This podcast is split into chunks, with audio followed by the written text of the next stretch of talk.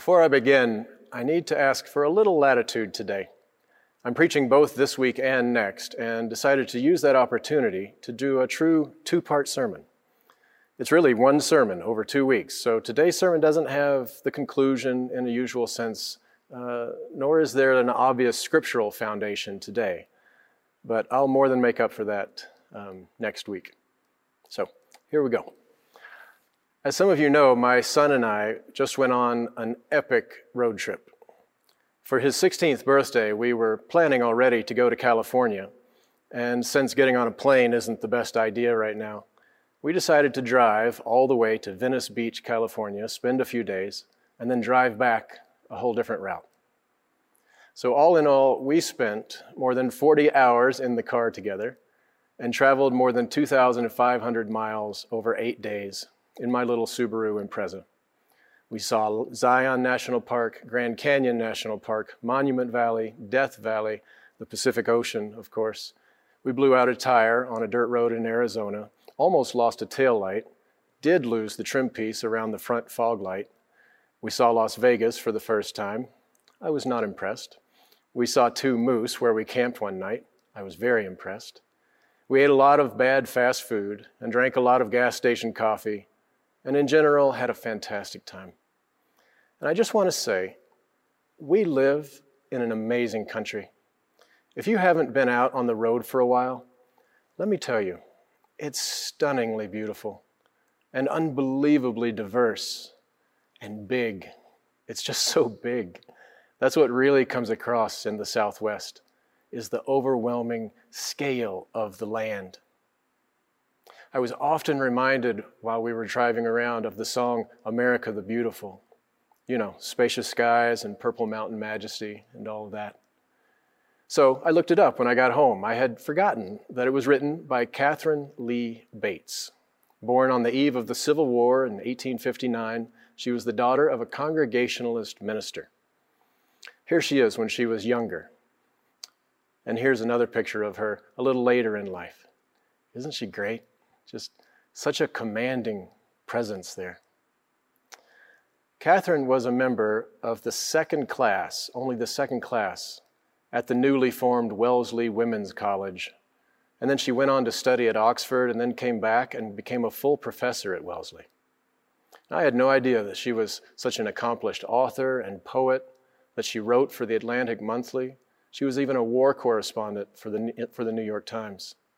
Nor did I know that she spent her whole life fighting for the poor, for women, for people of color, tenement residents, and immigrants. I did know, as many of you probably do, that it was while spending a summer in Colorado in her early 30s, teaching at the Colorado Summer School, that she was inspired to write America the Beautiful. She later recalled, "One day, some of the other teachers and I decided to go on a trip to 14,000-foot Pikes Peak. We hired a prairie wagon, and near the top, we had to leave the wagon and go the rest of the way by mules. I was very tired, but when I saw the view, I felt great joy. All the wonder of America seemed displayed there." All the wonder of America seemed displayed there. Now, she had in mind, of course, the physical, geological wonder of America, that same sense of grand scale and diversity of landscape that I felt on our trip.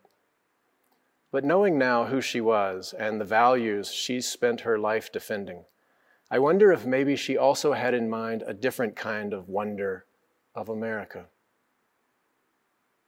We are thankfully beginning to grapple more honestly with the history of this country's founding, and the violence and the degradation imposed upon Native Americans and Africans by white Europeans. It's a part of our history so horrific that it seriously challenges the suggestion that America might in any way be special.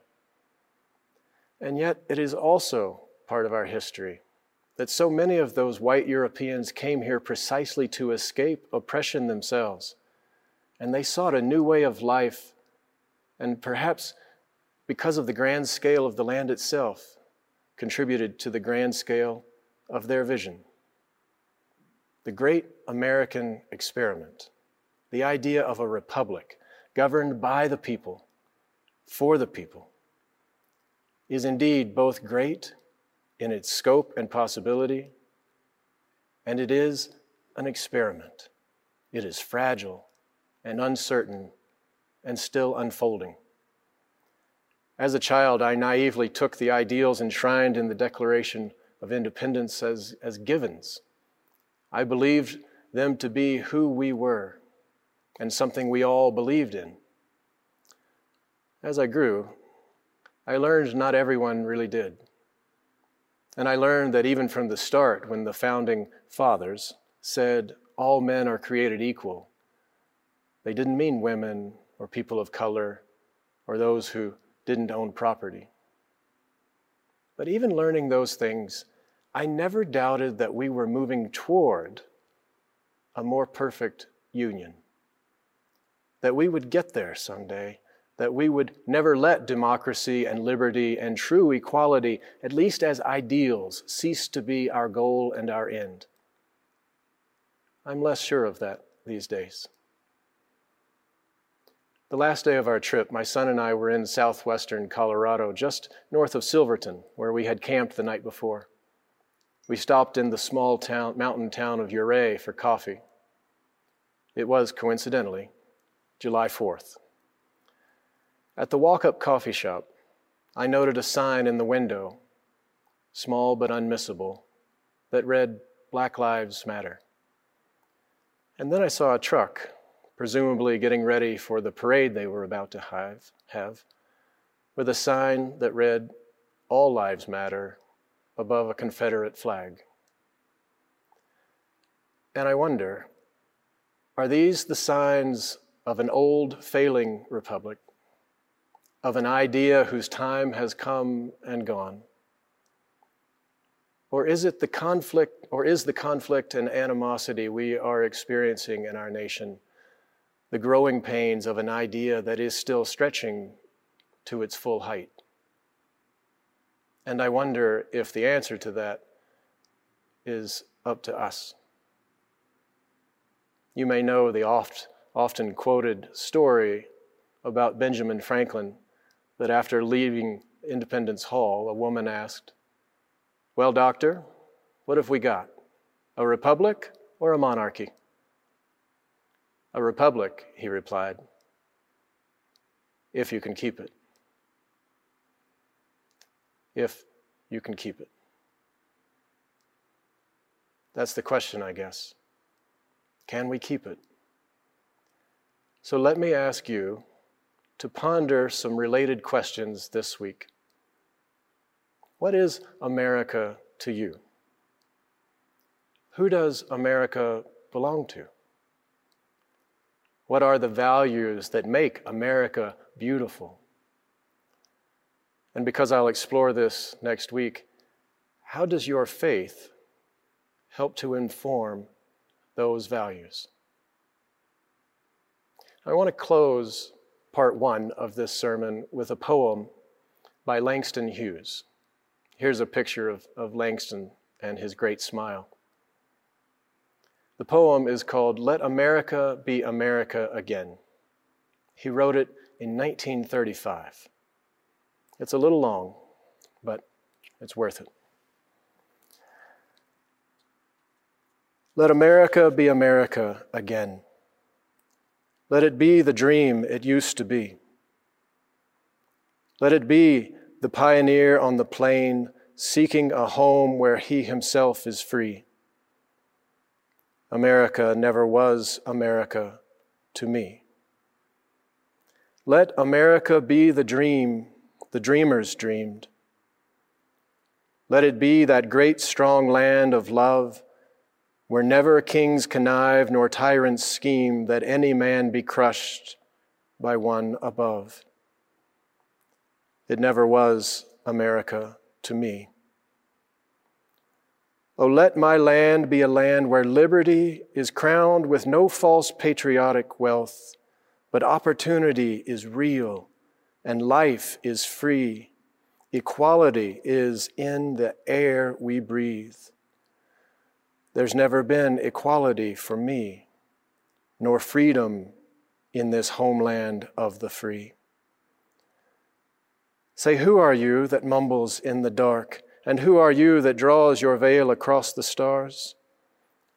I am the poor white, fooled and pushed apart. I am the Negro bearing slavery's scars. I am the red man driven from the land. I am the immigrant clutching the hope I seek and finding only the same old stupid plan of dog eat dog, of mighty crush the weak. I am the young man, full of strength and hope, tangled in that ancient, endless chain of profit, power, gain, of grab the land, of grab the gold, of grab the ways of satisfying need, of work the men, of take the pay, of owning everything for one's own greed. I am the farmer, bondsman to the soil. I am the worker sold to the machine. I am the Negro servant to all of you. I am the people, humble, hungry, mean, hungry, yet today, despite the dream, beaten yet today, O pioneers. I am the man who never got ahead, the poorest worker bartered through the years.